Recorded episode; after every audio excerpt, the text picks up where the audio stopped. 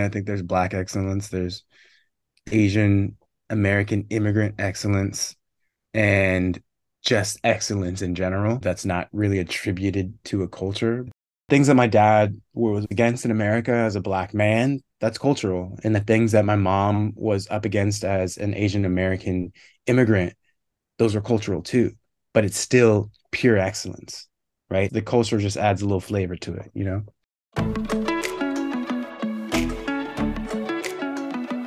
Welcome back to Root and Seed, a podcast about tradition seekers who are sparked to explore, define, and celebrate their family and cultural identity.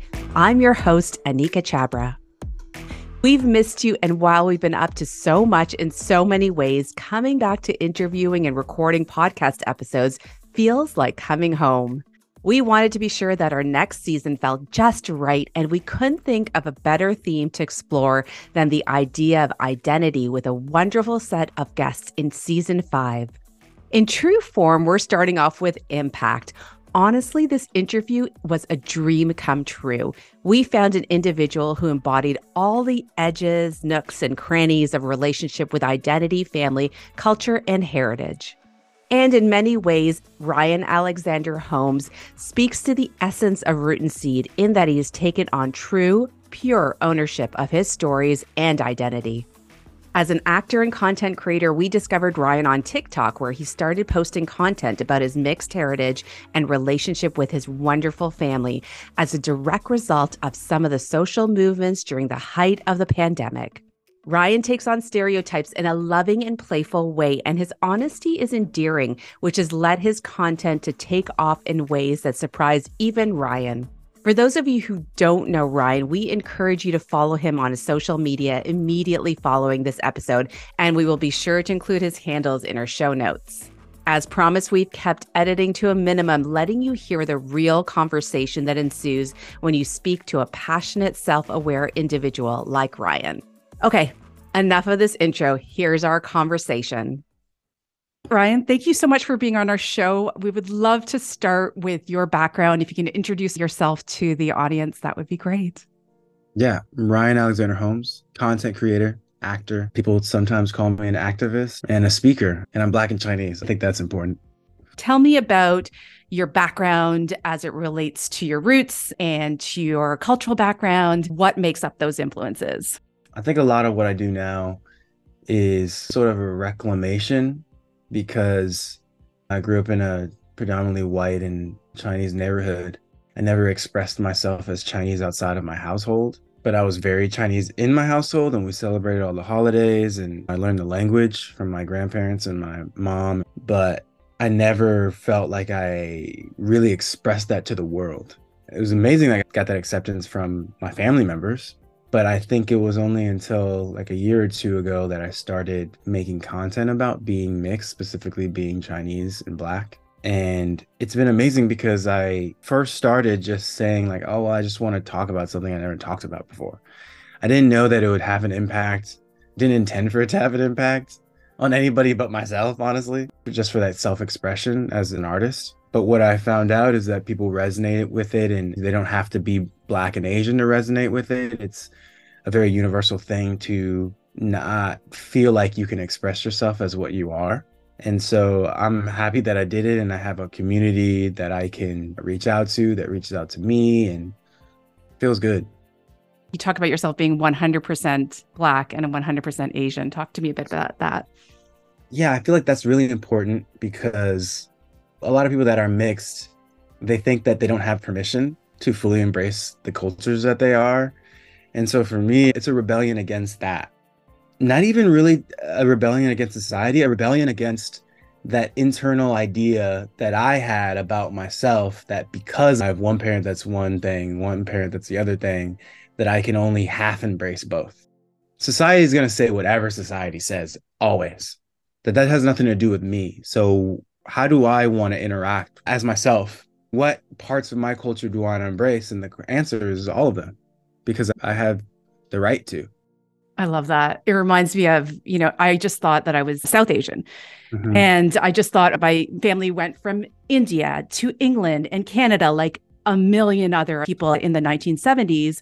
But when I unpack it, my dad was actually born and brought up in East Africa. I have roots in mm. England. We have all these richness that actually mm-hmm. influences me. Like my dad's family did not um, have to face partition, as an example. But my mother's family really had to face partition. So, from a legacy standpoint, a hurt standpoint, a generational trauma standpoint, that is why she was a firecracker. And that's why he's a laid back, like, cool dude type of thing. Mm-hmm. mm-hmm. And so it just it's really interesting to start to think about those influences not only on your parents' generation, but then the generational trauma and generational greatness that you inherit as well. And unless you understand your background and own it like the way you have, it's not going to be present. It's not going to be intentional.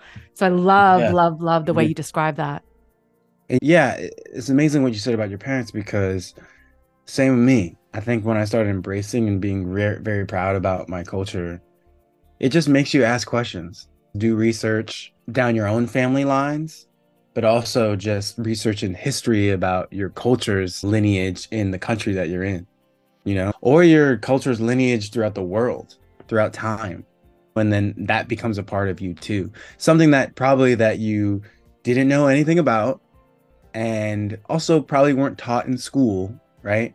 That's another thing. We can't really rely on these educational systems to tell us who we are. We have to figure that out on our own, which, you know, is actually rewarding because when you find it on your own, you found it on your own. You did the hard work, you did the digging, and therefore it's more impactful to yourself and more valuable. We're fed a lot of narratives in our educational system, in America at least. You know, they didn't really talk about Frederick Douglass being pivotal in terms of abolishing slavery, they talked about Abraham Lincoln. They didn't talk about enslaved people, black people fighting for their own freedom. They talked about Abraham Lincoln and the emancipation. You know, he did it out of the kindness of his heart. So there is this idea, just one example, that our liberation did not come from ourselves, that we didn't fight for it ourselves. Why would they not teach us that? Why would they not teach us our power? So I'm always looking for narratives that actually put us at the center, put my cultures at the center of it. What was our perspective during all this? What was our role in the fight in terms of our own liberation? Because these mm-hmm. people did not do it out of the kindness of their heart. That's not how the world works. The world works in the sense that the power system will help you if it's advantageous to them. That's right. So first we have to build ourselves up to understand our power. Then we have to be like, hey, you should ally with us because we can give you things. We're power. Absolutely. I love that. Tell me a story that you've heard about your parents, just like so shocking, so surprising, or something enlightening about them that was divulging to your upbringing or to them as personalities, as people. A lot of things. a lot of things. You know, my dad came from poverty in the South, and he's always joking. And he says, like, you know, we were so poor that the poor kids made fun of us for how poor we were. And I'm like, damn. Thanks for never allowing me to experience that, dad. And, you know, he was the first one out of his family to graduate college, go to Georgetown, get a law degree, become a lawyer. First, many in his family to do all those things. So, what I admire a lot about my dad is just his independence and and not having anyone to tell him how to do it, he still did it. When I'm blazing my path, I think of my dad and I'm just like, all right, like what you expect people to give you the answers? I'm privileged in the sense that i have my dad to go to. My dad didn't have a dad. His dad passed when he was very young. And his m- mother my grandmother love her she's still alive today had like nine other kids to raise. So he was second oldest. He was basically like a father to his little siblings. So that's my dad. And, and my mom you know she came to america to go to UPenn, like one of the greatest schools that she could possibly get into, but she didn't even know that it was a good school. She just sort of applied to schools and then got into UPenn. And it wasn't Harvard or Yale. So it's like, oh, okay, yeah, I guess I'll go there. She didn't have a grasp on English, but she still managed to learn English fluently and write her dissertation and get her master's in communications. Gosh, it's so true. Okay.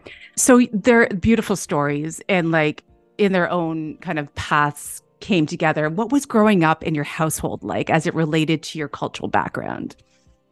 my dad made it a point, which is funny, to get my mom and my grandparents to speak as much Chinese as they could to me, but also that we celebrated all the Chinese holidays in the way that my mom celebrated them. He made it clear from the jump, like, you're Chinese, and told me and our brother, you're Chinese.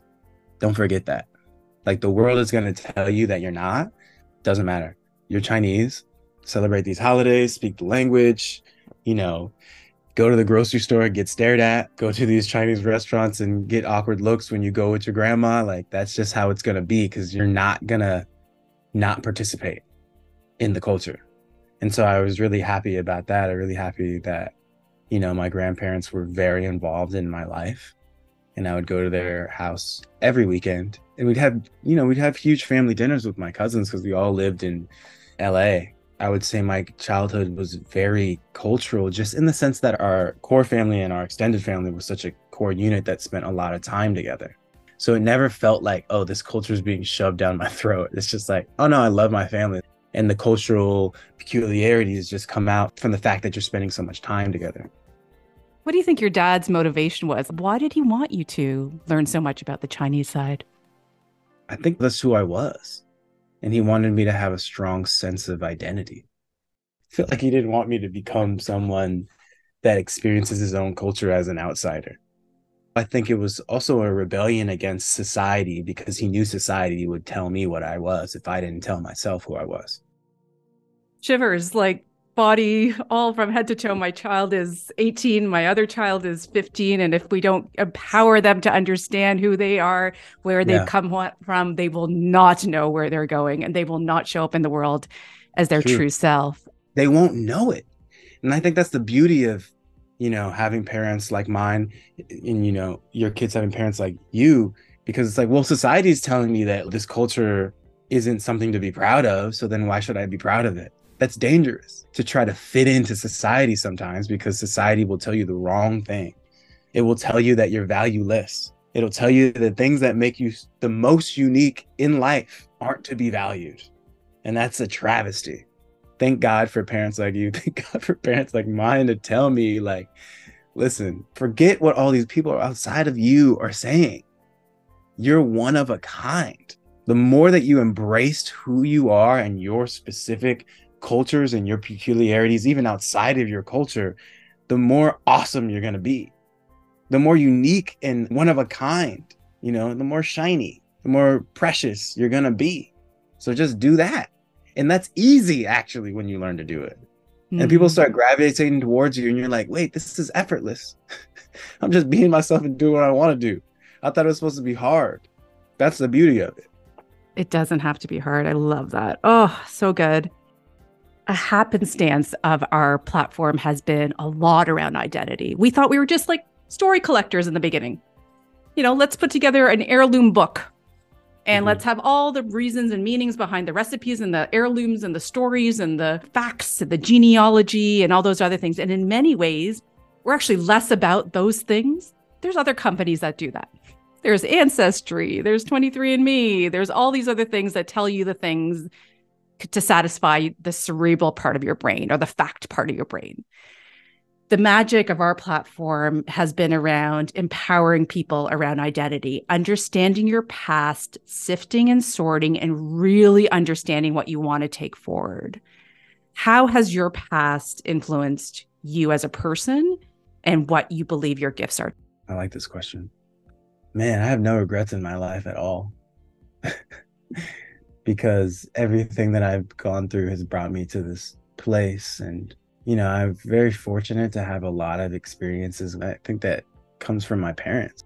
You know, my dad and my mom would send me to these leadership camps all over the country. I went to northern Georgia to do a military boot camp in my sophomore year in high school. I went to China when I was 18 to do a leadership conference there in three different cities Xi'an, Shanghai, and Beijing. But I think the biggest thing that was installed into me was a love for learning. So I just want to learn as much as I can about things that I find interesting and about myself. And yeah, in my past, there's been a lot of turmoil, there's been letdowns, there's been failures. But I think because I actually experienced all those things, when I do run up against a failure now in what I'm doing artistically, it's not a be all end all because I'll be like, okay, yeah, I've been here before. Putting them into perspective has actually catapulted me even further, right? Like, oh, it's a learning experience. And that sounds like cliche, but like, if you apply perspective every time you fail, it helps you immensely. you know, and like it's it's really just the time that you spend wallowing in your failure. If you can truncate that down and down and down as you progress, then it makes the progress faster, right? Mm. And if you do fail a lot, then it doesn't hurt as much.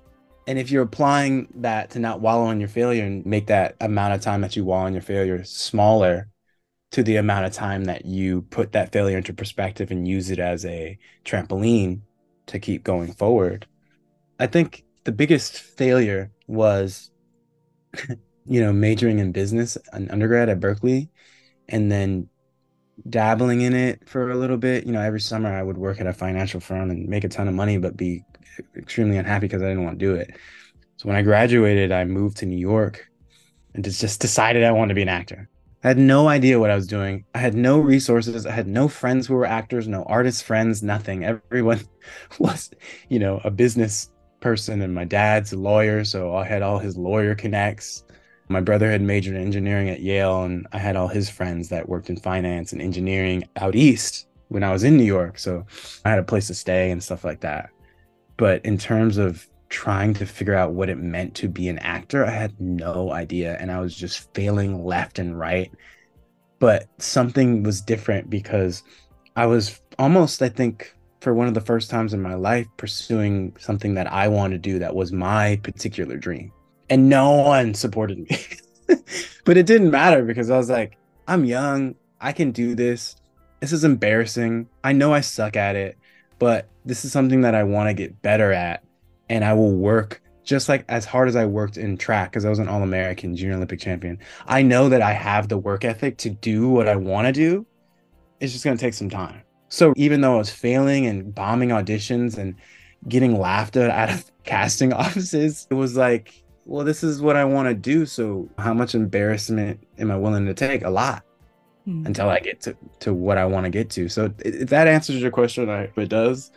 It does. And I mean, you're talking about just the human experience. Again, in a very cliche term, but if you're not in it for it, then there's no point, right? So if you're not in for the highs or the lows, then I don't know, like what kind yeah. of rosy life you lead. Okay conversation card question. I'm going to okay. tell you three. And actually, interestingly, I believe that you might be able to answer all three. The universe made me pick these for you. So you're going to pick one.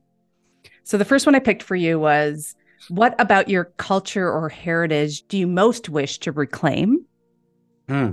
Is there a family pastime, a hobby, or sport that brings out your family's competitive spirit? Yeah. See how great these are for you? And the third one is what did you do for birthdays when you were a kid? A little bit more light. Oh, I picked the middle one. It's Mahjong. Oh my God. So fun. We played it last week. My brother and I were a team. And then it was my mom, my dad, and my grandma. My grandma's so competitive when it comes to Mahjong. It's insane. And she's talking trash the whole game. And my dad's talking trash you know, and then my brother's talking trash to me while we're on the same team and I'm talking trash to him, but it's never personal. It's always like fun. There's no animosity or hate. Like I- will tell you though, when I was a kid and we played Monopoly with my dad, when I didn't know how the rules worked and how the world worked, and he would take all my money away and be like, "No, well, no, Ryan, you can't keep playing because I've literally taken all your money. You don't have any money. And see all those houses? Those are mine now." Like that wasn't fun to me. But mahjong is fun because there is like an element of chance, but also a large element of skill. It's also very, you know, cultural. Also, my brother's wife was at the table when we were doing it, and she was learning along the way. And you're also learning the language because there's Chinese phrases that you yell out when you take a certain piece or you win. And it's just a game that you play together that sort of forces you to spend time with each other you know and inter- not just spend time with each other because you could spend time in a room with your family and not say a word you could watch a show and not say a word. No words have been exchanged, no stories have been exchanged. But with mahjong, it's different. You're telling stories, you're drinking, you're laughing, you're talking trash, you're learning Chinese, you're, you're learning about the competitive sides of of your family members. You're learning like what parts of their personality do they erase when in, they're in game mode, how they lose, you know, how they win. Do they rub it in your face or do they win with grace? Do they lose with grace or do they lose and blame everybody else? My dad, when he loses, he just blames everybody else, but in a joking way, you know? So definitely Mahjong. Man, oh. I want to play like right now. So fun. Yeah. It's like it's a game with byproducts, which I love of all yeah. the things that you talked about. I knew that would be a good question for you. I knew it. Honestly, that was the perfect question for Ryan. In fact, just following our interview, Ryan posted a TikTok about his family's love of Mahjong, and we definitely suggest that you check it out. Outside of Ryan's sweet giggle and engaging conversation style, this interview blew our minds.